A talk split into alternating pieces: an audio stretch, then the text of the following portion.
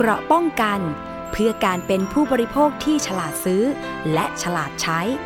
ในรายการ ภูมิคุ้มกัน สวัสดีค่ะคุณผู้ฟังค่ะขอต้อนรับคุณผู้ฟังทุกท่านค่ะ เข้าสู่รายการ ภูมิคุ้มกันรายการเพื่อผู้บริโภคค่ะ วันนี้อยู่กับดิฉันอ้อมอุสาเอี่ยมสุวรรณนะคะ ผู้สื่อข่าวรายการสถานีประชาชนสถานีโทรทัศน์ไทย PBS ค่ะ วันนี้ยังคงมาจัดรายการนะคะดำเนินรายการแทนคุณประพาสเลิศวิไลอีกหนึ่งครั้งค่ะ แล้วก็ขอต้อนรับคุณผู้ฟังทุกท่านนะคะ ที่ฟังแล้วก็ดาวน์โหลดผ่านทาง w w w t h a i p b s p o d c a s t c o m และที่แอปพลิเคชัน Thai PBS Podcast รวมทั้งค่ะสถานีวิทยุชุมชนที่เชื่อมโยงสัญญาณทั่วประเทศค่ะ วันนี้เราก็ยังมีข่าวสารดีๆนะคะ มีเรื่องราวดีๆ ทั้งเตือนภัยแล้วก็มาบอกเล่าให้กับคุณผู้ฟังทุกท่านนะคะ ได้รับฟังกันอาจจะเป็นการเตือนภัย เผื่อว่าคุณผู้ฟังอาจจะเจอเหตุการณ์แบบนี้ หรือว่าเป็นภูมิคุ้มกัน ก่อนที่จะ สั่งซื้อสินค้าออนไลน์ หรือว่าตัดสินใจไปทำธุรกิจนะคะ เกี่ยวข้องกับการขนส่งแหมพูดมาแบบนี้แล้วนะคะ ต้องบอกเลยว่าวันนี้อัดแน่นครบถ้วนจริง ๆ ค่ะ เดี๋ยวเราจะไปพูดคุยกับทางผู้เสียหายกันด้วยนะคะ แต่ก่อนอื่นค่ะที่ไทย PBS ของเรานะคะ ก็ยังรับฟังทุกปัญหาของคุณผู้ชมคุณผู้ฟังนะคะ โดยเฉพาะผู้ที่ถูก เตือนอโดนหลอกออนไลน์นะคะ หรือว่าต้องการที่จะเตือนภัย เจอเหตุการณ์แบบนี้แล้วอยากจะเป็นอุทาหรณ์ให้กับผู้อื่น หรือว่ามีเรื่องราวร้องทุกข์นะคะ ถูกโกงออนไลน์ได้รับความไม่เป็นธรรมนะคะ มีความเหลื่อมล้ำต่างๆ โทรมาเบอร์เดิมเบอร์เดียวเลยค่ะ 027902111 เรามีเจ้าหน้าที่นะคะ คอยรับสายอยู่แล้วก็น้องอ้อมก็เป็นอีกหนึ่งคนนะคะที่เป็นเจ้าหน้าที่ในการรับสายรับฟังปัญหาของคุณผู้ฟังทุกท่านค่ะ และที่ Line at sign ร้องทุกข์ไทย PBS ค่ะ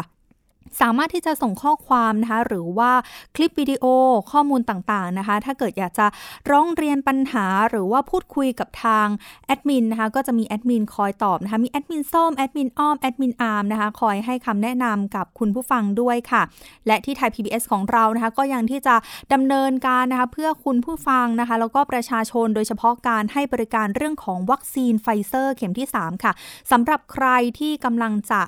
รับวัคซีนเข็มกระตุ้นนะคะ อยากจะได้วัคซีนไฟเซอร์เข็มที่ 3 ที่ไทย PBS ค่ะ เราก็มีการให้บริการฟรีกับประชาชนนะคะ เพียงแค่ลงทะเบียนผ่านทางแอปพลิเคชัน QueQ ค่ะ แต่ว่าจะต้องมี 3 คุณสมบัตินะคะ คุณผู้ฟังคะก็คือข้อ 1 เลยก็จะต้องเป็นผู้ที่มีอายุ 18 ปีขึ้นไป ลงทะเบียนผ่านทางแอปพลิเคชัน QueQ นะคะ และรับวัคซีนเข็มที่ 2 ห่างจากเข็มที่ 3 อย่างน้อย 90 วัน ที่ไทย PBS ของเราค่ะ ก็จะมีการฉีดวัคซีนนะคะดำเนินการโดยไทย PBS และธนบุรีเฮลท์แคร์กรุ๊ปให้กับคุณผู้ฟังนะคะ เพื่อที่จะกระตุ้นภูมิคุ้มกันให้กับคุณผู้ฟังนั่นเองค่ะเอาละค่ะ เดี๋ยวเรามาพูดคุยกันนะคะ ในเรื่องของวันนี้เชื่อว่า พ่อแม่หรือว่าผู้ปกครองหลายคนนะคะ ก็กำลังอาจจะอยู่บ้านเนาะตอนนี้มีการ work from home หรือว่าสั่งซื้อสินค้าออนไลน์ นอกจากเสื้อผ้ารองเท้ากระเป๋านะคะ ที่เราเคยที่จะ เตือนภัยกันแล้วบ่อยๆนะคะ ครั้งนี้ค่ะคุณผู้ฟังคะเป็นสินค้าที่เกี่ยวกับของเล่น โดยเฉพาะพ่อแม่ผู้ปกครองค่ะ เมื่อเห็นของเล่นน่ารัก ของเล่นที่คิดว่าลูก ต้องชอบแน่ ๆ เลย ก็เป็นสินค้าเกี่ยวกับพวกรถบังคับ เด็กตัวเล็กๆเนี่ยสามารถที่จะไปนั่งได้สำหรับเด็ก 1-3 ขวบที่ไปนั่งได้ แล้วก็สามารถขับได้ด้วยนะคะ อาจจะเล่นในซอยบ้านหรือว่าอยู่ในซอยบ้าน แล้วก็เป็นของเล่นที่ค่อนข้างน่ารักนะคะทำให้พ่อแม่ผู้ปกครองหลายคนเนี่ยอยากจะหาซื้อมาให้ลูกเล่นกัน แล้วบางส่วนค่ะ พ่อแม่ผู้ปกครองในยุคนี้นะคะ ก็เข้ายากหมากแพงแล้วกัน เงินทองก็หามาได้ลำบากแล้วนะคะ ยิ่งมาโดนมิจฉาชีพแบบนี้เขามีการมีมิจฉาชีพค่ะ เป็นการเตือนภัยออนไลน์แล้วกัน เป็นการสั่งซื้อของเล่นนะคะผ่าน Facebook แต่ว่าไม่ได้รับสินค้า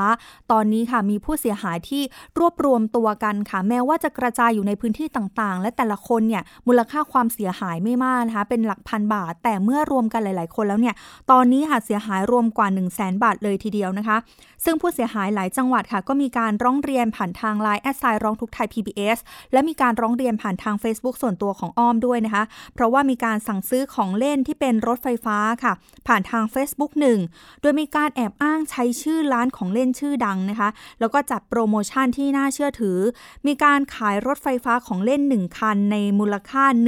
1,250 บาท แต่เมื่อโอนเงินไปแล้วเนี่ยก็ไม่ได้รับสินค้า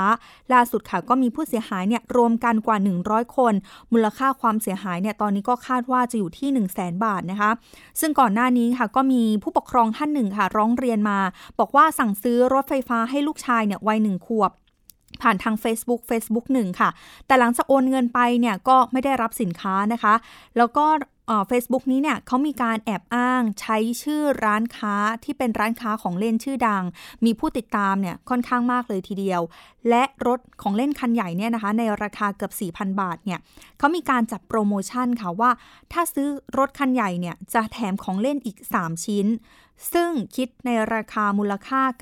999 บาท เป็นโปรโมชั่นที่น่าสนใจแล้วก็น่าเชื่อถือมากเลยทีเดียว เพราะว่ารถไฟฟ้า 1 คันค่ะ คุณผู้ฟังคะ ราคาเนี่ยอยู่ที่หลัก 4,000 บาทเลยทีเดียว แต่ว่าเนี่ยมาจัดโปรโมชั่นแบบนี้นะคะทำให้ก็ล่อตาล่อใจพ่อแม่ผู้ปกครอง หลายคนเนี่ยก็ตัดสินใจอยากจะให้ลูกมีเล่นแบบนี้บ้างนะคะ ก็มีเพจขายเฟซเอ่อ เพจขายสินค้าของเล่นใน Facebook เนี่ยค่ะ มีผู้ติดตามจำนวนมากเลยนะคะ แล้วก็ยอดไลค์ยอดแชร์เนี่ยก็สูงด้วยทำให้ผู้ปกครองเนี่ยหลายคนเนี่ยก็คิดว่ามีความเชื่อถือในระดับหนึ่งแหละจะไม่มีการโกงแน่นอน แต่ว่าเมื่อโอนเงินไปแล้วก็ไม่ได้รับสินค้า เมื่อทวงถามก็ไม่ได้รับคำตอบนะคะ หรือแม้กระทั่งไปคอมเมนต์นะคะในเพจของ เฟซบุ๊กของมิจฉาชีพก็ถูกบล็อกข้อความด้วย แต่ว่า Facebook ที่เป็น Facebook ของร้านค้าตัวจริงเนี่ยเขาก็ออกมาเตือนภัยเช่นเดียวกันนะคะ เดี๋ยวอีกสักครู่หนึ่งนะคะ เราจะมาพูดคุยกับผู้เสียหายกัน แต่เล่าก่อนค่ะ คุณผู้ฟังคะว่าตอนนี้เนี่ย Facebook Facebook จริงเนี่ยที่เป็น Facebook ขายสินค้าของเล่น มีการออกมาเตือนภัยด้วยนะคะ มีการประกาศเตือนผู้ปกครองที่ต้องการที่จะซื้อรถของเล่นเนี่ยให้ระวัง เพราะว่าเพจนี้เนี่ยจะใช้ชื่อเพจปลอม แล้วก็ชื่อเนี่ยจะใกล้เคียงกับเพจจริงเลยนะคะ ที่สำคัญเนี่ย ที่ร้านค้าตัวจริงเนี่ยได้ปรึกษาทนายความ แล้วก็มีการแจ้งเอาผิดกับเพจปลอมทั้ง 2 เพจนี้แล้ว พร้อมกับแนะนำนะคะ ให้ลูกค้าเนี่ยที่มีการถูกโกงแบบนี้นะคะ ให้รีบไปแจ้งความและส่งใบแจ้งความค่ะ รวมทั้งข้อมูลการพูดคุยกับเพจ Facebook ปลอมเนี่ยนะคะ มาทางร้านค้าเพื่อที่จะรวบรวมข้อมูลพยานหลักฐานเพิ่มเติมค่ะ แล้วก็จะมีการดำเนินคดีเป็นคดีความผิดทางอาญาด้วยนะคะ และเน้นด้วยนะคะว่าเพจปลอม ห้ามโอนเงินเด็ดขาดค่ะ แล้วเรามาพูดคุยนะคะกับอีกหนึ่งผู้เสียหายค่ะ ซึ่งก็ซื้อสินค้าให้กับลูกน้อยเนาะเป็นรถของเล่นนะคะ เดี๋ยวเรามาพูดคุยกับคุณไอซ์หนึ่งในผู้เสียหายค่ะ สวัสดีค่ะ คุณไอซ์คะค่ะสวัสดีค่ะ ค่ะ คุณไอซ์ขาน้องอ้อมสอบถามนิดนึงว่า ก่อนหน้านี้เนี่ยไปเจอกับเพจเพจนี้ได้อย่างไร แล้วก็มีการพูดคุยกับเพจที่เป็นเพจปลอมนี้ยังไงบ้างคะ อ๋อค่ะก็คือมันเด้งอะค่ะ เด้งขึ้นในเฟซอะค่ะ คือเคยกดค้นหาค่ะรถพวกนี้ค่ะ แล้วมันจะเด้งขึ้นมาค่ะ แล้วมีคนแชร์เยอะเลย ค่ะ มีคนถูกใจเพจเขาเยอะมากจำได้ไหมคะว่าเป็นประมาณหลักร้อยหรือว่าหลักหมื่น เป็นหมื่นค่ะ อืม เป็นหมื่นเลยทำให้เราเชื่อถือเนาะแล้วตอนนั้นเนี่ยแอดมินเพจเนี่ยพูดกับเราดีไหมคะ หรือว่ามีการแนะนำสินค้ายังไงบ้างคะ ค่ะแนะนำค่ะว่าสนใจตัวไหนเพราะตอนนี้มีโปรโมชั่นอะอะไรอย่างเงี้ยให้กดแชร์รับโปรโมชั่นอะค่ะโปรโมชั่นของเขาเนี่ยเป็นยังไงแล้วพอเรากดแชร์ไปแล้วเนี่ยเป็นยังไงบ้างอะคะคือจากราคาสามพันกว่าค่ะลดเหลือพันสองห้าสิบค่ะ แล้วก็เออมีของแถมสามอย่างอะไรอย่างเงี้ยค่ะ อืมเราก็เห็นว่ามันถูก ค่ะ ของแถมสามอย่างเนี่ยที่เขาให้มาเป็นของเล่นเหมือนกันไหมคะ หรือว่าเป็นของใช้อะคะใช่ของเล่นของเล่นนะคะของเล่นเด็กอะค่ะ ก็เลยแบบเออมันคือราคามันถูกกว่าที่เคยดูไว้เยอะมาก แล้วก็เช็คเช็คเครดิตใน Google ลองเช็คดูก็ไม่ขึ้นค่ะอืมคือมีการที่ไปนำชื่อของผู้ก่อเหตุเนี่ยไป search ใน Google ด้วยถูกต้องไหมคะ ใช่อ่าเขาให้เลขบัญชีมาเพื่อโอนอะค่ะเพราะว่าเขาบอกว่า ก็พอดีถามเขาเช็คก่อนว่ามีปลายทางไหมเขาบอกว่ามีปลายทางค่ะอืมมีปลายทางแต่ว่าถ้าปลายทางจะคิดค่าส่งเพิ่มอีกสองร้อยห้าสิบเป็นพันห้าค่ะประมาณนี้แล้วก็แต่จะเก็บล่วงหน้าก่อนเจ็ดร้อยห้าสิบพอรับวันรับของก็จ่ายอีกค่ะ ค่ะ แล้วคุณไอได้โอนเงินไปในรูปแบบไหนคะเป็นการเก็บเงินปลายทางหรือว่าสุดท้ายแล้วเป็นการตัดสินใจโอนอืมค่ะตัดสินใจโอนค่ะ เพราะว่าไม่อยาก คือเห็นมันไม่อยากเสียค่าส่งเพิ่มอย่างเงี้ยค่ะ แล้วเขาก็พูดคือน่าเชื่อพิมน่าเชื่อถืออะช็คแล้วว่าเครดิตคือไม่มีไม่มีแบ็คลิสอะไรอย่างเงี้ยค่ะ สินค้าที่สั่งไปเนี่ยเป็นรุ่นไหนอะไรยังไงอะคะคุณคุณไอซ์เป็นรถค่ะ เป็นรถบังคับเด็กอะค่ะ คือให้เด็กนั่งแล้วก็เป็นวิทยุบังคับได้อะค่ะอ่าอย่างที่เราจะเห็นตามร้านค้าต่างๆ เนอะจะเป็นรถแบบใช่รถสปอร์ตรถยี่ห้อดัง ๆ อย่างเนี้ยเนาะใช่ค่ะใช่ค่ะ แล้วหลังจากนั้นเนี่ยคุณไอติดต่อเขาพอเราโอนเงินไป เขามีการตอบกลับมาไหมคะ หรือว่าบล็อกทันทีเลย ค่ะ ตอบค่ะว่าส่งของวันที่สิบห้าอะไรประมาณเนี้ยค่ะ คือ ส่งของวันที่สิบห้าเป็นเป็น pre-order ค่ะ แล้วพอดีพอโอนเสร็จปุ๊บ ส่งที่อยู่อะไรเรียบร้อยเขารับออเดอร์ แล้วสักพักหนึ่งเห็นคนค่ะ คือเลื่อนดูในเฟซมีคนเขามาเม้นต์นะคะว่าเพจนี้โกงอะค่ะ ก็เลยทักไปถามคนนั้นเลยเขาบอกหนูเขาโดนโกงเหมือนกันเพราะว่าอย่างนี้ พอรู้แล้วพอเลยก็ทักไปถามเขาอีกทีนึงค่ะ คือค่ะแชทแชทที่คุยอะค่ะ ว่าโกงเหรอคะอะไรเงี้ยเขาก็บล็อกไปเลยอืมไม่หลังทัจานกนั้นก็ไปแจ้งความเลยนะคะ ค่ะ ไม่ทันที่เขาจะได้ส่งของมาเลยเนอะหรือว่ามีการสอบถามข้อมูลรายละเอียดเพิ่มเติม เราได้ส่งที่อยู่ไปให้เขาก่อนไหมคะไม่มีเลย ส่งส่งค่ะ ส่งแล้วคือเสร็จสรรพทุกอย่างแล้วส่งสลิปเรียบร้อย แต่คือมันยังไม่ถึงวันที่เขาจะต้องส่งของอะค่ะ แต่เขาค่ะบล็อกก่อนแล้ว ที่เราโอนไปเนี่ยเป็นชื่อส่วนบุคคลหรือว่าเป็นชื่อของร้านค้าคะคุณไอซ์ส่วนบุคคลค่ะ มันเป็นธนาคารแลนด์แอนด์เฮาส์ค่ะ อันนี้เราได้มีการแจ้งความดำเนินคดีหรือว่าดำเนินการแล้วยังไงบ้างคะตำรวจว่ายังไงบ้างคะอ๋อได้คือแจ้งความค่ะ แล้วก็เอาเอกสารนะคะใบแจ้งความค่ะ ไปอายัดบัญชีที่ธนาคารเรียบร้อย แล้วมีการอายัดบัญชีนี้แล้ว ค่ะ คุณไอได้มีการกลับไปติดตามไหมว่าจริง ๆ แล้วเพจร้านที่ใช้ชื่อร้านนี้แอบอ้างที่อชื่อคล้าย ๆ กันเนี่ยมีการขายสินค้าแล้วก็มีการเตือนภัยด้วยได้ได้ไปติดตามไหมคะ ก็คือหลังจากที่ว่ารู้ว่าเขาโกงแล้วอะค่ะ ก็คือไปย้อนดูอะค่ะ คนก็ส่งมาให้ดูคนที่เคยโดนเหมือนเราอะเขาก็ส่งส่งมาให้ดูอะค่ะ ว่าเขาก็โดนโกงกันเยอะอะไรอย่างเงี้ย แล้วก็เขาก็เปลี่ยนเพจไปเรื่อยๆหลังจากนั้นก็มีเพจอื่นเด้งมาอีกคือเหมือนของเขาเลยรูปภาพทุกอย่างเหมือนกันหมดค่ะ แต่เปลี่ยนเลขที่บัญชีอะค่ะ คือเขาทำหลายเพจเลยค่ะ แล้วหลังจากนั้นค่ะเราเรามีการติดตามทวงถามยังไงต่อไหมคะ หรือว่าเราได้มีการแบบบอกต่อไหมว่า เออเพจนี้นะไม่บอกไม่ค่ะส่งของจริงบอกค่ะบอกค่ะบอกค่ะ บอกหมดเลย คือจะบอกคนที่เขาเข้าไปเม้นต์นะคะเม้นต์ในเพจอะแล้วหลังพอเราเม้นต์ปุ๊บเขาก็จะแบบบล็อกเราเลยบล็อกไม่ให้เราทำอะไรได้อะค่ะ ก็คือจะส่งข้อความไปส่วนตัวเขาอะค่ะ ของคนที่อืมสนใจอะไรอย่างเงี้ยเขาก็จะขอบคุณคือ คนโดนหลอกแล้วก็มีอะค่ะ ก็เยอะมากเหมือนกันที่คุยคุยกันหลายคนอยู่ กลุ่มพ่อแม่ผู้ปกครองว่ายังไงกันบ้างคะ แล้วเราอาจจะมีการรวมตัวกันไหมคะ ที่พูดคุยกันมีไหมคะก็มีบางคนก็ไปแจ้งความค่ะ บางคนเขาก็แบบไม่มีเวลาไปอะไรอย่างเงี้ยค่ะ ก็ไม่ทราบว่ามีใครไปแจ้งบ้างแล้ว แต่แต่โดนเยอะอะเยอะมากถึงแม้มูลค่าความเสียหายจะประมาณหลักพันเนอะใช่แต่ว่าถ้ารวมรวมๆกันเนี่ยใช่ก็ค่ะคาดว่าจะหลายแสนบาทอยู่นะคะ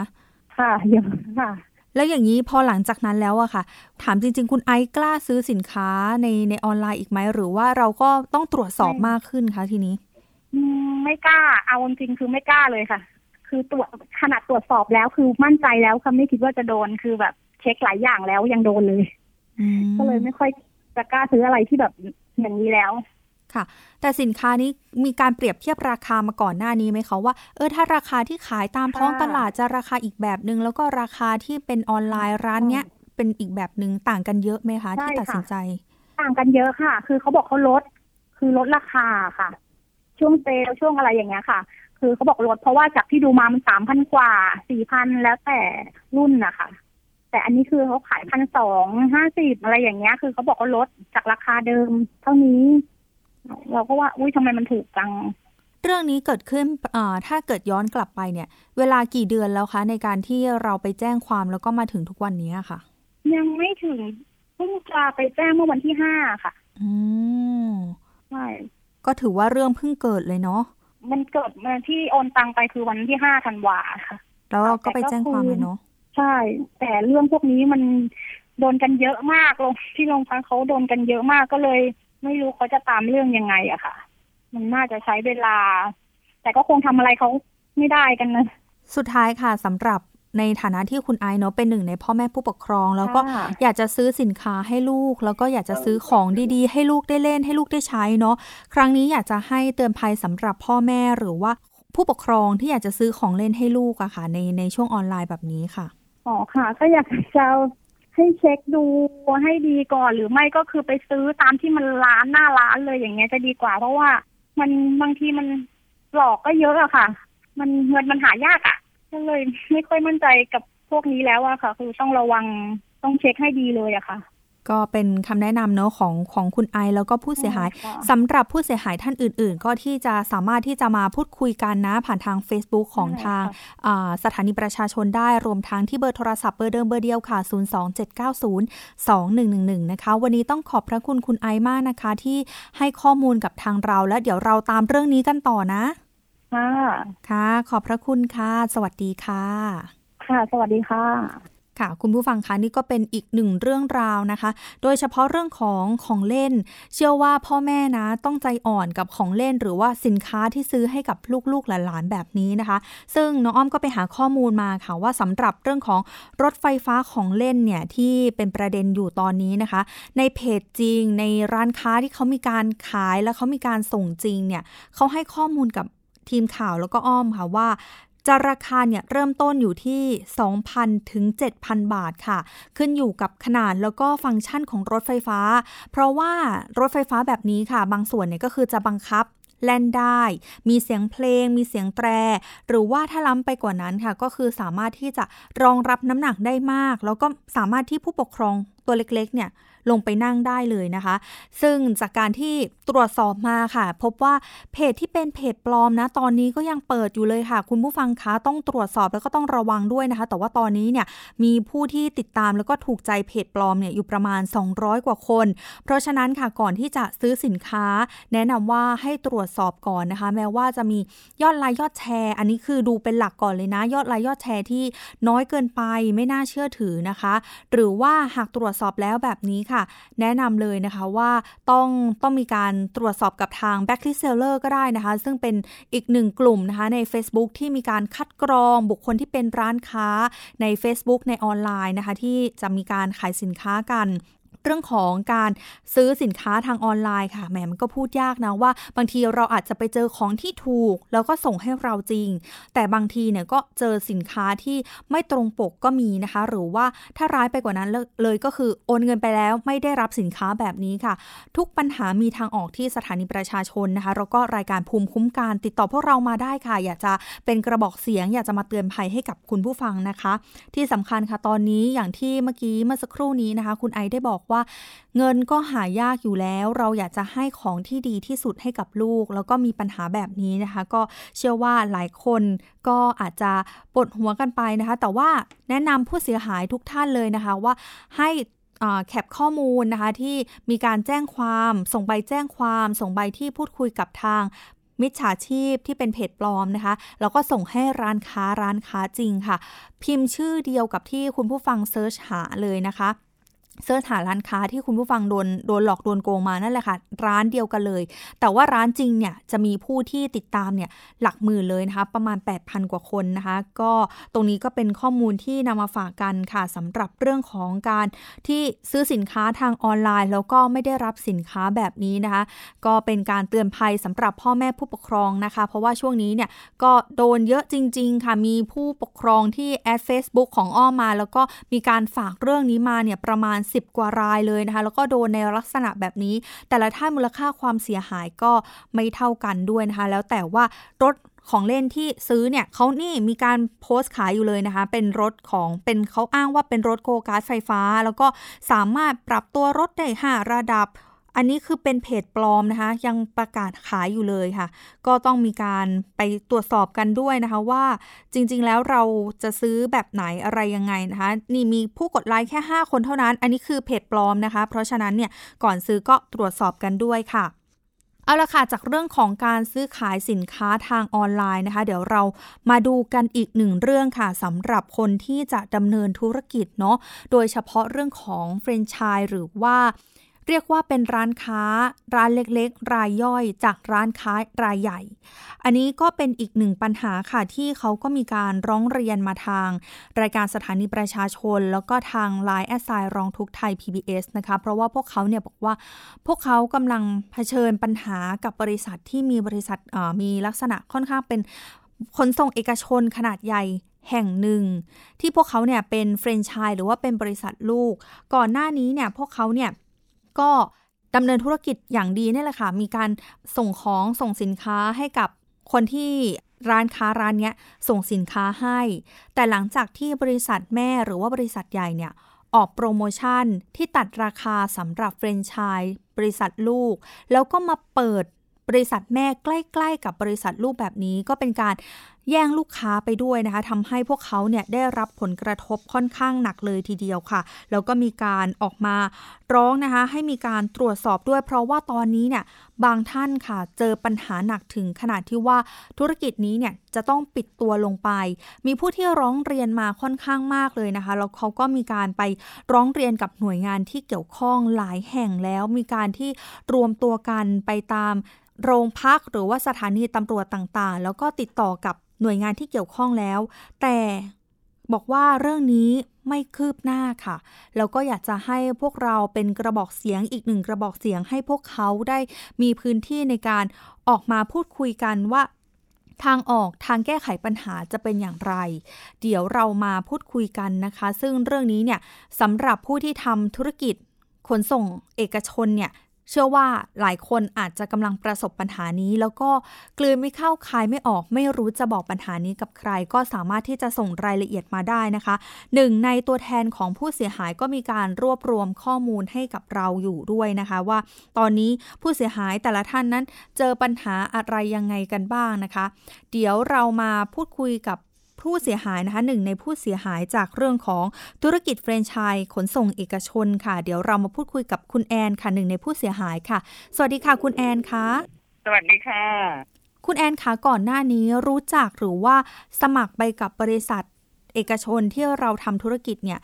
บริษัทขนส่งเอกชนเนี้ยได้ยังไงแล้วลักษณะที่ก่อนหน้านี้เนี่ยทำงานเป็นยังไงบ้างคะเห็นเขาเปิดรับสมัคร เป็นชายอะไรเงี้ย เราก็พอดีว่างอยู่ช่วงนั้นมันก็ไม่มีอะไรทำไง ก็เลยไปซื้อมา ค่ะ ตอนนั้นซื้อเป็นชายมาแล้วก็มาลงทุนทำร้านทำร้านตกแต่งร้าน ก็พร้อมบริการลูกค้าอะไรอย่างเงี้ยค่ะ ทำร้านตกแต่งร้านเนี่ยลงทุนไปเท่าไหร่แล้วก็มีมูลค่ายังไงบ้างคะสำหรับการตกแต่งร้านเขามีข้อกำหนดไหมคะ ว่าจะต้องเป็นยังไงให้บริการยังไงแล้วแต่เรา แล้วแต่เราเผอิญว่าเราอยู่ ก็คือเราจะทำเราก็ทำเต็มที่ไงที่ลงทุนไปนี่ก็ประมาณก็หลักแสนนะค่ะแสนกว่าเกือบสองแสน ตอนที่ดำเนินธุรกิจเนี่ยช่วงที่มีคนมาส่งของกับเราเยอะๆ มีลูกค้าเยอะๆ เนี่ยกำไรดีไหมคะ แล้วผลตอบแทนดีไหมคะ เป็นยังไงบ้างคะ ผลตอบแทนก็ไม่นะคะ ก็คือมันก็เป็นอ่าตอนแรกก็จะได้แค่สิบเปอร์เซ็น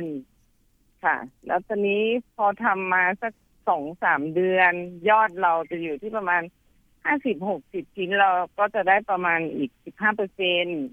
ก็ขึ้นมาอีกห้าเปอร์เซ็นอะไรอย่างเงี้ยค่ะ ก็จะได้สิบห้าเปอร์เซ็นต์ ก็คืออยู่อย่างนี้ตลอดค่ะ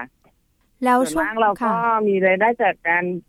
อันนี้มันก็จะได้แค่ร้อยหนึ่งก็จะได้สิบบาทอะไรเงี้ยเราก็จะได้จากการที่เรามาขายกล่องเอาอะไรอย่างเงี้ย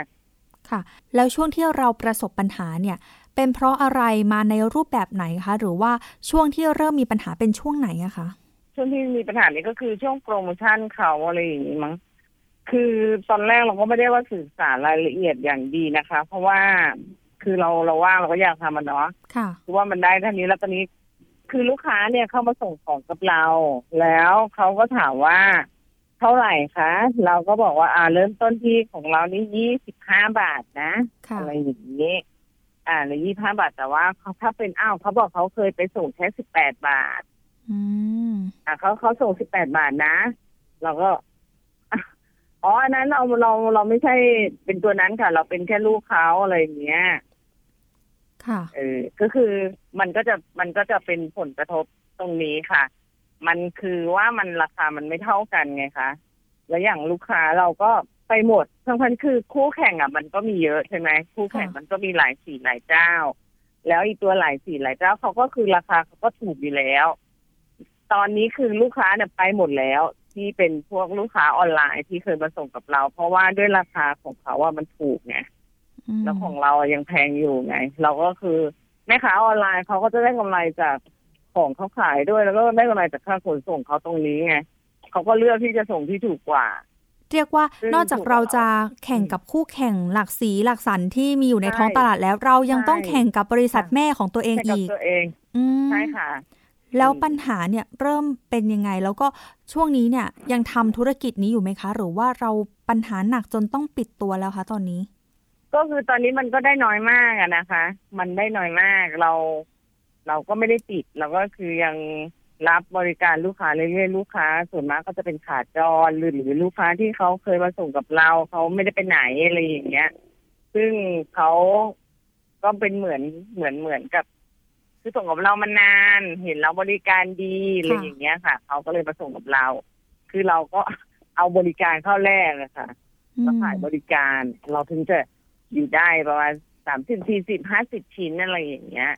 ซึ่งลูกจ้างเราก็ไม่พออยู่แล้ว ค่าแอร์เราก็ไม่พออยู่แล้วอะไรอย่างเงี้ยเรียกได้ว่าตอนนี้ก็คือเฉลี่ยในการขนส่งต่อวันในการส่งต่อวันเนี่ยอยู่ที่ประมาณห้าสิบถึงสี่สิบชิ้นแบบนี้ถูกต้องไหมคะ ใช่ค่ะ ประมาณนี้บางวันก็ไม่ถึงนะบางวันก็สามสิบกว่าชิ้นเองสามสิบเจ็ดสามสิบแปดชิ้นอะไรอย่างเงี้ย มันก็อยู่ราวๆนี้แต่แบบไม่ถึงหนึ่งร้อยซึ่งแต่ก่อนเราอาจจะมีถึงบ้างอะไรอย่างเงี้ยเป็นบางวัน แต่นี้คือไม่ถึงแล้วไหมคะออนไลน์ไม่มีมาส่งกับเรา นอกจากเป็นพวกขาจรอย่างที่บอกไปอะค่ะ ค่ะ แล้วเรามีการคุยกับบริษัทแม่ไหมคะว่า เออจะมีการแก้ไขปัญหายังไงกับให้เราบ้างหรือว่า เออเราจะขอทำโปรโมชั่นลดแบบคุณได้ไหมมีการพูดคุยกันไหมคะมีการพูดคุยไหม อันนี้คือก็มีมีพูดคุยนะ มีมีคุยนะเขามีคุยแต่ว่า เราก็ไม่รู้ว่าเขาตอบรับมายังไง อะ คือเขาก็บอกว่าบริอ่าบริอะไรนะใครลงทุนเยอะกว่าก็จะได้อะอ่า อันนี้ถูกกว่าอะไรอย่างเงี้ย ตอนนั้นน่ะนะที่ได้ยินข่าวมา แต่คือเราก็มีข้อเสนอไปอะ แต่ว่ายังไม่ได้รับยังไม่ได้ตอบรับกลับมาไง คือที่ร้านไม่ได้ต้องไม่ได้ว่า ต้องการอะไรมากนะคือต้องการแค่ว่าความเทียมแบบให้มันเท่าเทียมกันแค่นั้นเอง ให้มันให้เราได้อยู่ได้ อะ ให้เราได้อยู่ได้อะ เพราะอย่างนี้ก็เหมือนกับเราแข่งกับ เราแข่งกับแม่เราเองถูกปะค่ะเราแข่งกับบริษัทเราเองอะ ซึ่งเราแข่งไม่ได้อยู่แล้ว ซึ่งด้วยราคาเราก็ไม่ได้อยู่แล้ว อันนี้ทำเลเราอยู่ตรงพื้นที่ไหนยังไงบ้างอะคะ คุณคุณแอนคะพื้นที่เหรอพื้นที่อยู่ คืออันนี้อยู่ในหมู่บ้านอะ เราอยู่เราอยู่ที่ชลบุรีอะเนาะเราอยู่ในหมู่บ้าน แล้วก็หมู่บ้านเราก็มากด้วยคู่แข่งอะ มากด้วยคู่แข่งหลากสีซึ่งเยอะมากๆ แล้วคู่แข่งหลากสีเราก็ถูกอะ แล้วแม่ค้าออนไลน์ที่วันหนึ่งร้อยสองร้อยสามร้อยชิ้นไปหมดค่ะ เราไม่เคยได้ของแม่ค้าออนไลน์อย่างมากก็เขาก็ขายทั่วไปที่ขาย สองชิ้นต่อวันสามชิ้นต่อวันอะไรมาส่งเรา ซึ่งเขาไม่ได้ซีเรียสค่าส่งก็คือเขาก็มาส่งกับเรา ตอนนี้ก็ยังเป็นในราคา 25 บาทเหมือนเดิมถูกต้องไหมคะ ใช่ค่ะ ตอนนี้ตอนนี้ยี่ห้าบาท ค่ะ ตอนนี้ยี่ห้าบาทค่ะ ถ้าเกิดเราสมมติว่าเราไม่ทำแล้วแล้วเราต้องการที่จะราคาเริ่มต้นยี่ห้าบาท ค่ะ คุณแอนคะแล้วถ้าเราไม่ต้องการทำแล้วแล้วเราคืน คืนบริษัทคืนชื่อให้เขาเนี่ย เราจะต้องเสียค่าดำเนินการอีกไหมคะ หรือว่ายังไงบ้างคะอ๋ออันนี้ยังไม่ได้ศึกษาเลยเราก็ถ้าจะคืนเนี่ยนะเราก็ยังไม่ได้ยังไม่ได้ดูในรายละเอียดข้อสัญญา แต่คือตอนนี้จังหวัดเดียวกันนี่ก็ยี่สิบห้าบาท แล้วก็ต่างจังหวัดก็เริ่มต้นที่สามสิบห้าบาทอะไรอย่างเงี้ยไง เราก็สู้เขาไม่ได้อยู่แล้วสู้ไม่ได้ไม่สู้ไม่ได้เลยแหละ แต่บริษัทแม่ออกโปรโมชั่นอันเดียวเลยคือ18บาทถูกต้องไหมคะ ใช่ค่ะใช่ค่ะจะใกล้ๆก็คือส่งในราคา 18 บาท ใช่ ข้อเสนอแนะหรือว่าข้อเรียกร้องของเราอะค่ะ ที่อยากจะบอกถ้าเกิดหน่วยงานที่เกี่ยวข้องฟังอยู่เนอะหรือว่าบริษัทแม่ฟังอยู่ อันนี้เราอยากจะบอกหรือว่าอยากจะสะท้อนเรื่องราวอะไรบ้างคะคุณแอนอ๋อที่อยากสะท้อนที่ให้บริษัทแม่รับรู้นะคะ ก็คือ เราต้องการความเสมอภาคในที่นี้ก็คือว่าบริษัทแม่มีโปรโมชั่นอะไร เราก็ มีโปรโมชั่นโปรโมชั่นอย่างนั้น คือเรื่องเปอร์เซ็นต์ของของอ่า อันนี้คือเราไม่ได้ไม่ได้ว่าเรียกร้องแบบว่า เราแค่ home เล็ก ๆ อะไรอย่างเงี้ย แค่เล็กๆอะเราก็ไม่ได้ว่าอยากจะเรียกร้องตามรายได้ของเขา แล้วก็ให้เท่าไหร่ก็คือตามสัญญา เพียงแต่ว่าบริษัทแม่จัดโปรโมชั่นอะไรมา เราก็จะน่าจะได้อย่างนั้นน่ะ คือทางร้านต้องการแบบนี้มากกว่า ค่ะ ก็หวังว่าในอนาคตนะ ทางบริษัทที่เป็นเป็นบริษัทลูกและบริษัทแม่จะสามารถตกลงกันได้ แล้วเดี๋ยวเรามาตามเรื่องนี้กันต่อนะคะ คุณแอนคะค่ะได้ค่ะได้ได้ค่ะ ก็ถือว่าตอนนี้ก็ยังคงทำธุรกิจอยู่นะ ยังยังเป็นธุรกิจเดียวยังเป็นงานเดียวที่ยังนี้ตอนนี้ยังทำอยู่ใช่ไหมคะงานเดียวที่เรายังทำอยู่ค่ะ เราก็ยังทำอยู่คือว่าคือเราได้ซื้อมาแล้วไง เราได้ติดต่อมาแล้ว เราก็ต้องทำให้มันให้มันจบอะเริ่มทำมากี่ปีคะถึงปีหรือยังคะสำหรับธุรกิจนี้ อันนี้จริงๆของทางร้านเริ่มตั้งแต่กลางปีที่แล้ว กลางปีที่แล้ว เราซื้อผ่านเซลเราติดต่อไป เราติดต่อก็คือมันจะเราจะดูจากหน้าหน้าเว็บหน้าอะไรเงี้ยเราติดต่อเข้าไปใช่ไหมแล้วก็มีเซลโทรมา ค่ะ มีเซลโทรมาต้องทำยังไงอะไรอย่างเงี้ย เราก็ พอดีมีพื้นที่อยู่เราก็เลยทำร้าน ถ้าย้อนกลับไปเนี่ยทำไมถึงตัดสินใจต้องเป็นสีนี้ต้องเป็นบริษัทนี้คะในมุมมองของคุณแอนที่เลือกจะเป็นบริษัทลูกของเขา อ่า ตอนแรกเลยนะคะ คือเอ็นอ่านเอ็นได้ได้อ่านมา ได้ได้แล้วรับรู้มาคือเราศึกษามาเนี่ยคือเขาจะให้เราเป็นครอบครัวเดียวกัน เออเราจะเติบโตไปด้วยกันอะไรอย่างนี้ใช่ไหมคะ ก็คงจะแบบว่ามันอาจจะเหมือนแบบเพื่อนร่วมร่วมเฟรนชายแบบทุกทุกทุกที่ที่เขาทำกันอะไรอย่างเงี้ย คือพอเอาจริงๆแล้วคือมันไม่ใช่อะเออ พอมาเจอโปรโมชั่นมันเจออะไรแล้วเอ้ยมันไม่ใช่อย่างที่เขาพูดอะ เออ เราก็เสียใจนะแต่ทำไงได้ก็เราก็ต้องทำต่อไงก็แค่อยากให้เขาได้ยิน อยากให้เขารับฟัง ตอนนี้มีมีผู้ที่เป็นผู้ทำธุรกิจแบบเนี้ยอยู่ในกลุ่มที่ถือว่าเป็นเป็นผู้ที่ออกมาเรียกร้องเรื่องราวแบบเนี้ยอยู่ประมาณกี่ท่านคะแล้วแต่ละท่านเนี่ยเจอปัญหาแบบนี้หมดเลยไหมคะ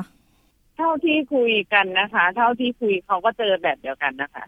ราะส่วนมากก็จะเป็นเรื่องโปรโมชั่นเรื่องราคาอะไรอย่างเงี้ย ซึ่งรายละเอียดยิบย่อยอะบางคนเขาก็เจอมากกว่ามากกว่าเรา มากกว่าทางร้านของเรา แต่ร้านของเรามันเป็นร้านเล็กๆไงเราก็เรา ถ้าเราเรียกร้องได้เราก็จะเรียกร้องในเรื่องของโปรโมชั่นเรื่องของราคาอะไรอย่างเงี้ย ค่ะ ตอนนี้มีการตั้งกลุ่มไลน์ของผู้เสียหายไหมคะ มีการแบบแลกเปลี่ยนข้อมูลพูดคุยกันไหมคะ ไม่นะก็แค่เราเราเรารู้จักกัน เรารู้จักกัน มีคุยกันรู้จักกันอะไรอย่างเงี้ยก็คุยเออว่าฝั่งนี้เป็นยังไงบ้าง ฝั่งนี้เป็นยังไงบ้างอะไรอย่างเงี้ย เราก็จะแอดไลน์คุยหากันอืม อันนี้เราก็มีการไปร้องเรียนกับทาง OTCC ไว้แล้วด้วยเนอะเดี๋ยวยังไงเราก็ตามเรื่องนี้กันต่อด้วยนะคะ เพราะว่าเชื่อว่าหลายคนค่ะหลายหลายคนเลยนะคะ ที่ทำธุรกิจเกี่ยวกับเฟรนช์ชายการขนส่งเอกชนเนี่ยกำลังเผชิญปัญหาแบบนี้อยู่ แล้วก็การขนส่งเนี่ยโดยเฉพาะเราเนาะ ต้องเรียกว่าน้ำพึ่งเรือเสือพึ่งป่ากับแม่ค้าออนไลน์ หากว่าราคาส่งสูง ก็จะเป็นปัจจัยให้แม่ค้าออนไลน์ หรือว่าคนส่งเนี่ยไม่มาส่งกับเราด้วยถูกต้องไหมคะคุณแอนถูกต้องค่ะ ค่ะแม่ค้าออนไลน์นี่ถ้าสินเขาขายสินค้าได้เยอะจริง แต่สินค้าเขาอาจจะราคาไม่สูงเขาอาจจะบวกกำไรนิดหน่อย แต่เขาก็มาได้กับค่าขนส่ง ซึ่งราคาไว้เขาอาจจะบวกอ่า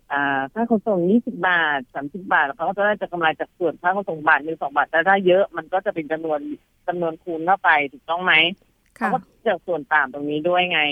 ซึ่งเราไม่ได้มีส่วนต่างให้เขาว่าเออ เราไม่ได้มีส่วนต่างเขาเราเท่าไหร่เท่านั้น แต่ถ้าจะให้เรามาลดเปอร์เซ็นต์จากที่เราได้ เราจะลดให้ลูกค้าอีก มันก็ทำไม่ได้เท่ากับว่าเราทำเราก็ไม่ได้อะไรเลย เพราะว่าเราก็ต้อง มีบริการเทปกาวมีบริการบับเบิ้ลมีบริการหนังสือพิมพ์ห่อของอะไรให้เขาอะไรอย่างนี้ใช่ไหมเราโดยที่เราไม่ได้คิดตังค์จากลูกค้าไงตรงนี้คือเราบริการให้เขาไงถ้าอย่างนั้นถ้าเรามาลดเปอร์เซ็นต์โดยเอาเราเป็นตัวลดเราก็จะไม่ได้อะไรเลยไงอืม เราก็เลยต้องต้องปล่อยลูกค้ากลุ่มนี้ไป ค่ะเห็นมีผู้เสียหายบางคนบอกว่า บริษัทแม่เนี่ยมักจะมาเปิดอยู่ใกล้ ๆ กับบริษัทแฟรนไชส์ขนาดเล็กแบบพวกเรา อันนี้จริงไหมคะ หรือว่ามีอะไรยังไงบ้างคะอันนี้ยังไม่ได้สัมผัสแต่เท่าที่คุยมาก็มีจริงนะ บางคนก็เปิดก็คือหลังชนกันเลยข้างๆกันเลยก็มีคือห้าเมตรสิบเมตรอะไรอย่างนี้ก็มีเขาบางคนเขาก็มีร้องเรียนไปที่บริษัท อันนี้คือพูดในพูดในฐานของความเป็นจริงเลยนะอย่างที่ฟังเขามา เขาบอกว่าเขาไปร้องเรียนไปเขาก็โทรไปถามที่บริษัทบริษัทก็จะบอกว่าอ่าเป็นอ่าอะไรนะ อยู่ในดุลยพินิจของทางบริษัทนะอะไรอย่างเงี้ย ซึ่งก็ทำอะไรไม่ได้ไงแต่เขาบอกอย่างนั้นเขาจะเปิดก็เขาก็เปิด อันนี้ต้องต้องไปถามคนที่เขาเจอค่ะจากที่ฟังมานะคะ อันนี้เราเราสะท้อนในปัญหาจากร้านเราก็คือโดยเรื่องราคา แต่โดยคู่แข่งเรายังไม่ได้เจอว่าอยู่ใกล้กัน แต่เราเจอคู่แข่งต่าง ต่างสี ค่ะ ยังไงก็เอาใจช่วยคุณแอนเนอะแล้วก็ผู้ที่ประกอบธุรกิจที่เป็นแฟรนไชส์ขนส่งเอกชนของทุกๆ บริษัทเลยแล้วกัน โดยเฉพาะของคุณแอนนะคะ ขอให้ยังดำเนินธุรกิจต่อไปได้ แล้วก็ขอให้ในช่วงนี้ก็ยังสามารถที่จะฝ่าฟันปัญหานี้ไปได้เนอะวันนี้ต้องขอบคุณคุณแอนมากนะคะ ที่มาให้ข้อมูลกับรายการภูมิคุ้มกันค่ะ ค่ะ ค่ะค่ะสวัสดีค่ะ สวัสดีค่ะ ค่ะ นี่ก็เป็นอีกหนึ่งเรื่องราวนะคะสำหรับเรียกว่าเป็นผู้ให้บริการเป็นเอกเอ่อเป็นขนส่งเอกชน สีหนึ่งแล้วกันนะคะ ที่ตอนนี้เนี่ยนอกจากที่เขาจะแข่งขันกับเอกชนที่เป็นบริษัทขนส่งเนี่ยหลากหลายสีเลยในตลาดนะคะ แล้วเขายังต้องมาแข่งกับทางบริษัทแม่ของตัวเองด้วย นี่เป็นเพียงแค่ความเห็นนะคะ คุณผู้ฟังคะต้องบอกว่าเป็นเพียงแค่ความเห็นและเป็นเพียงแค่ กลุ่มกลุ่มหนึ่งนะคะสำหรับผู้ที่ทำธุรกิจแบบนี้นะคะ เขากำลังเผชิญกับปัญหา แล้วก็มาขอความช่วยเหลือกับทางรายการสถานีประชาชน เดี๋ยวเราจะต้องตามกันต่อด้วยค่ะ ซึ่งสำหรับคนที่มีปัญหานะคะ เบอร์เดิมเบอร์เดียวเลยค่ะ 027902111 นะคะ ตอนนี้เนี่ยเชื่อว่าหลายคนค่ะโดนปัญหาในเรื่องออนไลน์เยอะมากๆ แล้วก็เรื่องของการนอกจากเรื่องของการซื้อสินค้าแล้วไม่ได้รับสินค้าสินค้าและบริการเนี่ยเป็นปัญหาหลักๆเลยนะคะ ที่กำลังพบเจอกันอยู่ในปัจจุบันแล้วคุณผู้ฟังคะเรื่องของช่วงนี้เนี่ยหลายคนเชื่อว่า call center ก็กลับมาอีกแล้วนะคะ อยากจะเตือนภัยอีกครั้งจริง ๆ ค่ะ คุณผู้ฟังคะ ถ้าเกิดมีคนที่โทรศัพท์เข้ามา อ้างว่าเป็นบริษัทขนส่งเอกชนแห่งหนึ่ง บอกว่าเรานั้นมีสินค้าที่ผิดกฎหมายประกอบไปด้วยพาสปอร์ตหรือข้อมูลต่างๆ ที่เราอาจจะมีส่วนเกี่ยวข้องในการส่งสินค้าต่อไปยังประเทศจีน ประเทศนั้นประเทศนี้แล้วเป็นสินค้าผิดกฎหมาย ให้เราโอนเงินทั้งหมด ส่งไปให้กับเขาเพื่อตรวจสอบ ขอให้คุณผู้ฟังนะคะ พึงสังเกตเลยว่า อันนี้อาจจะเข้าข่ายของมิจฉาชีพแล้วก็อีกหนึ่งเรื่องที่อยากจะเตือนเพราะตอนนี้เนี่ยหลายคนก็ติดต่อเข้ามา เป็นปัญหาร้องเรียนเรื่องเดิมอีกแล้วนะคะ ก็คือเรื่องของการทำภารกิจออนไลน์ แล้วก็สุดท้าย เติมเงินเข้าไปแล้วก็โอนเงินไม่ได้นะคะ อันนี้ก็เป็นอีกหนึ่งปัญหาด้วยนะคะ เอาละค่ะ วันนี้ 2 เรื่องที่นำมาฝากคุณผู้ฟังการเป็นเรื่องของการซื้อสินค้า แล้วก็เป็นการให้บริการ ต่อไปค่ะ เดี๋ยวเราไปฟังนะคะ ในเรื่องของช่วงคิดก่อนเชื่อค่ะ กับดร แก้วกังสดานอัมภัยนักพิษวิทยา และคุณชนาทิพย์ไพรพงศ์ค่ะ วันนี้เป็นตอนคาเฟอีนคืออะไร เมื่อมีประโยชน์ก็มีโทษได้ค่ะ เดี๋ยวเราไปรับฟังกันค่ะ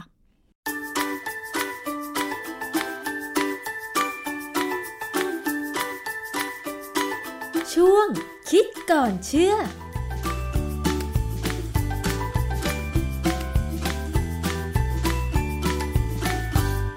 พบกันในช่วงคิดก่อนเชื่อกับดรแก้วกังสดานนภัยนักพิษวิทยากับดิฉันชนาทิพไพรพงศ์ค่ะ วันนี้เราจะมาคุยกันเกี่ยวกับเรื่องของสารคาเฟอีนค่ะคุณผู้ฟัง ซึ่งที่ผ่านมาเราคุยถึงเรื่องของการดื่มกาแฟนะคะ ในกาแฟมีสารคาเฟอีน ซึ่งทำให้เราตื่นตัวไม่ง่วงนะคะ แต่ว่าจริง ๆ แล้วตอนนี้ค่ะ มันมีผลิตภัณฑ์อื่น ๆ ที่มีสารคาเฟอีนอีกแล้วนอกจากนั้นค่ะ ยังมีการขายคาเฟอีนในรูปแบบอื่น ทางเว็บไซต์หรือว่าการค้าขายออนไลน์ด้วย ซึ่งเรื่องนี้เนี่ยมันจะมีโทษหรือมีอันตรายอย่างไรหรือไม่ ถ้าเกิดสมมุติเราไปซื้อสารคาเฟอีนในรูปแบบอื่นๆ เราจะรู้ได้ยังไงว่าในนั้นเนี่ยมันมีปริมาณสารคาเฟอีนเท่าไหร่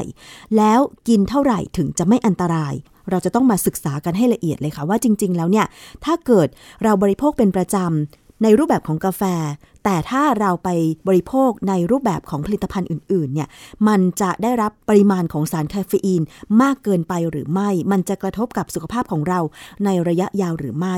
เรื่องนี้เราต้องไปสอบถามงานวิจัยเกี่ยวกับคาเฟอีนกับอาจารย์แก้วค่ะ อาจารย์คะ ช่วยอธิบายอีกครั้งหนึ่งค่ะว่าสารคาเฟอีนคืออะไรคะอาจารย์ คาเฟอีนเนี่ยเป็นสารธรรมชาตินะแต่ว่าตอนนี้ก็สังเคราะห์ได้ สังเคราะห์เลียนแบบธรรมชาติ เพราะฉะนั้นไม่ต่างกัน ไม่ว่าจะมาจากกาแฟ หรือไม่ว่าจะสังเคราะห์ในห้องปฏิบัติการขึ้นมา แล้วก็มาขายเนี่ยออกฤทธิ์เหมือนกัน เพราะว่าตัวสารเนี่ยถ้าบริสุทธิ์แล้วเนี่ยก็จะเป็นสารกลุ่ม methylxanthineพอมีคำว่า xanthine ปั๊บเนี่ยเราก็นึกถึงว่าร่างกายเราเนี่ยมีเอนไซม์ชื่อ xanthine oxidase ซึ่งเป็นเอนไซม์ที่จะทำลายสารตัวนี้ แต่ทำลายคาเฟอีนได้ เพราะฉะนั้นคาเฟอีนเนี่ยถ้าเรา บริโภคเข้าไปในปริมาณไม่มากเกินไปเนี่ยนะร่างกายจะก็จะค่อยๆทำลายทิ้งไปเรื่อยๆ แล้วก็จะหมดฤทธิ์เพราะว่าฤทธิ์ของเขาก็คือไปทำให้เราไม่ง่วง อาจารย์คะแล้วคาเฟอีนที่บอกว่ามาจากธรรมชาตินี่มันอยู่ในไหนบ้างคะอาจารย์นอกจากกาแฟ ก็อยู่ในกาแฟในโกโก้ ในโคคาใบโคคาที่เขาเอามาทำโคเคนอะไรพวกนี้นั่นก็จะมีอยู่ จริงๆ คาเฟอีนนี่เป็นเรื่องที่น่าประหลาดใจนะ คือเป็นพืชที่พบว่า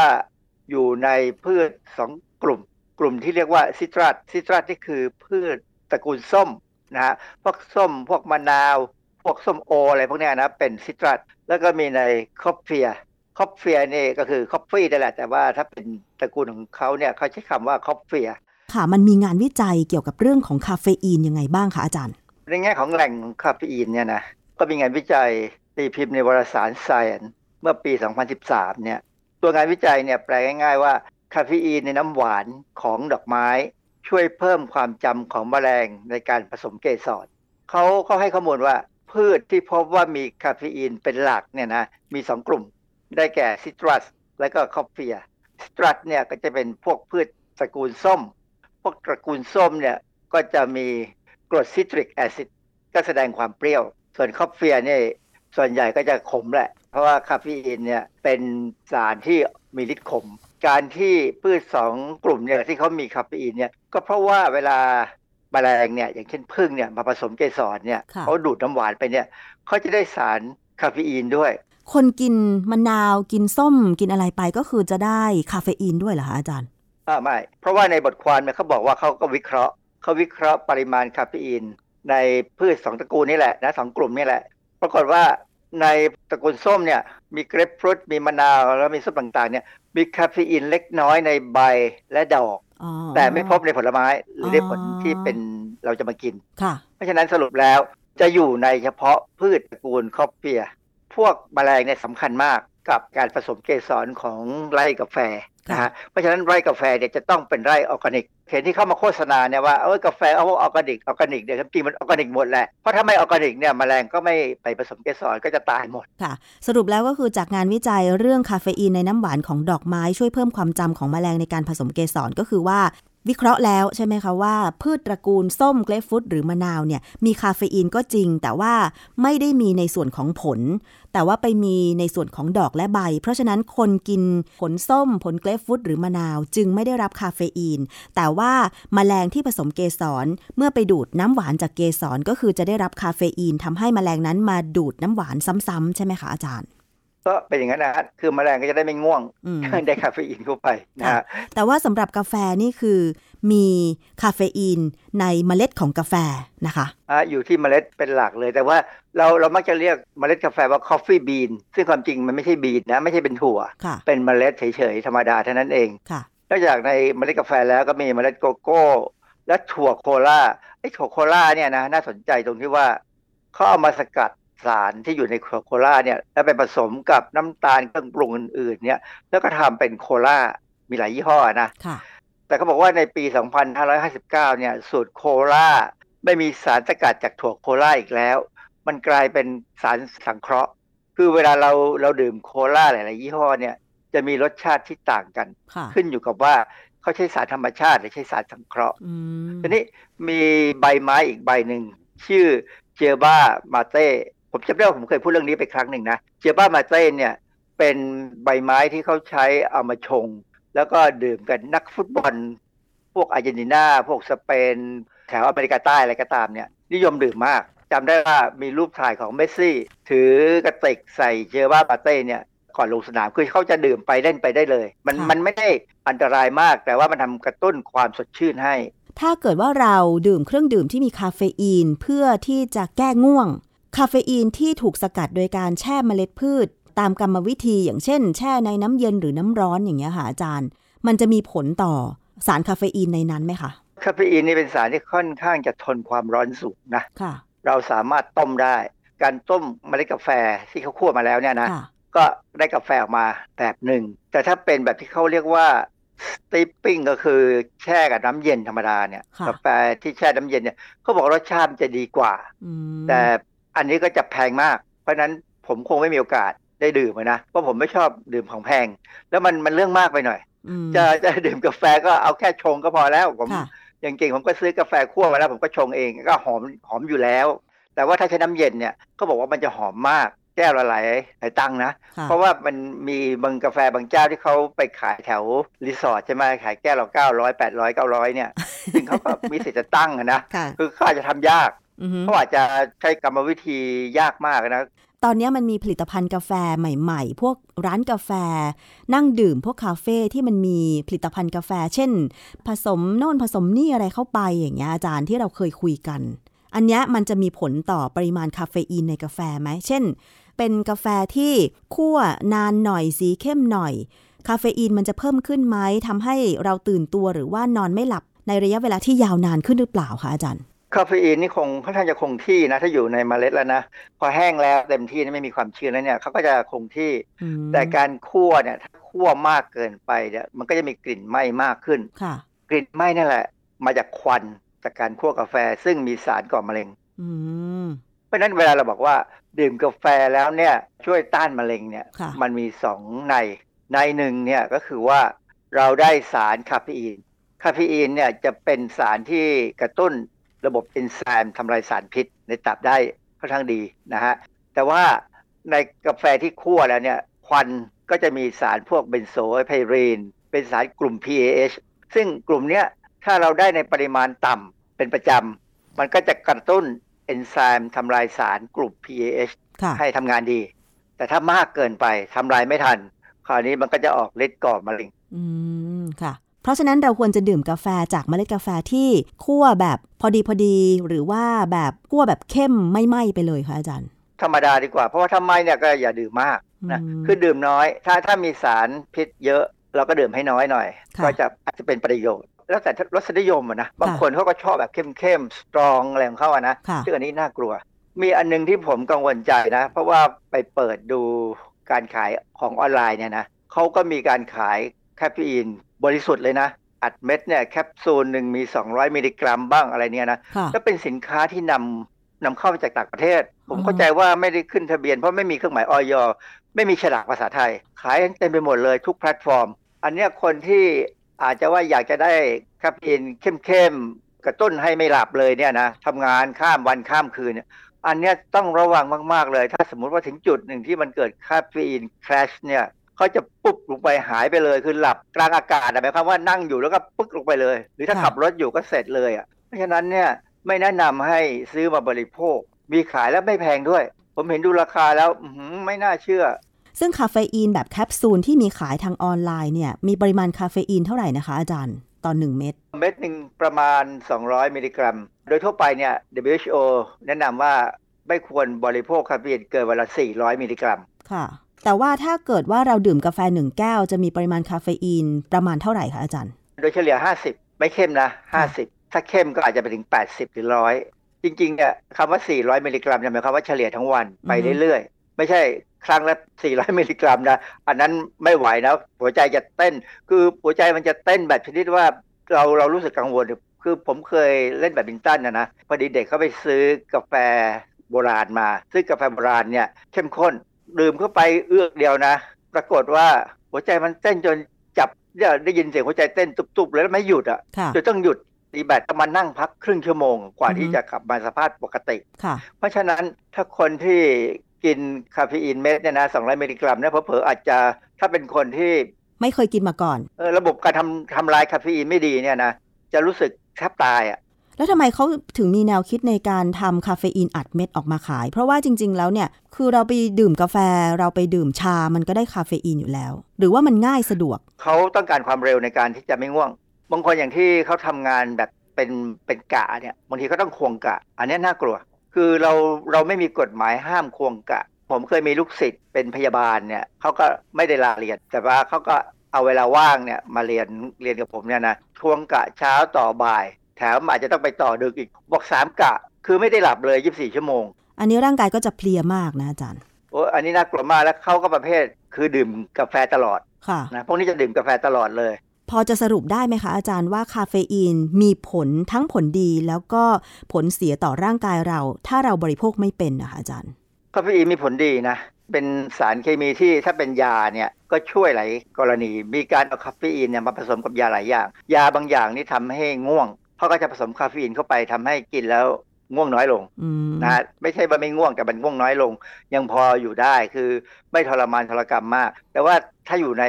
ผลิตภัณฑ์ที่เป็นเครื่องดื่มเนี่ยก็ต้องดื่มด้วยความระวังต้องรู้ อย่างเช่น ถ้าเป็นเครื่องดื่มชูกำลังเนี่ยเขาจะบอกเลยว่าวันหนึ่งไม่ควรจะเกินสองขวดคือขวดหนึ่งก็ประมาณ 80 มั้งนะฮะสองขวดก็ร้อยหกสิบมิลลิกรัมก็ควรจะเฉลี่ยเฉลี่ยดื่มยารวดเดียว ทั้งกาแฟทั้งผลิตภัณฑ์ต่างๆเนี่ยอย่าดื่มแบบหรือกินเข้าไปเนี่ยแบบทีเดียวจบนะพยายามชะลอไปเรื่อยๆ หาความสุนทรีหน่อยนะฮะแล้วมันก็จะเป็นประโยชน์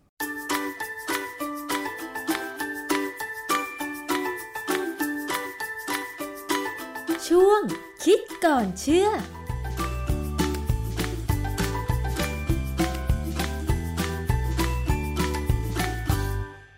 ผู้ฟังคะและทั้งหมดนี้ค่ะก็คือรายการภูมิคุ้มกันในสัปดาห์นี้ค่ะสำหรับดิฉันนะคะ อ้อมอุสาเอี่ยมสุวรรณมาดำเนินรายการแทนคุณประพาสเลิศวิไลค่ะ แล้วก็ฝากเนื้อฝากตัวกับคุณผู้ฟังอีกเช่นเคยค่ะ มีปัญหาสามารถที่จะโทรมาได้นะคะที่รายการสถานีประชาชนค่ะ วันนี้ดิฉันและทีมงานต้องขอลาคุณผู้ฟังไปก่อนสำหรับวันนี้ สวัสดีค่ะ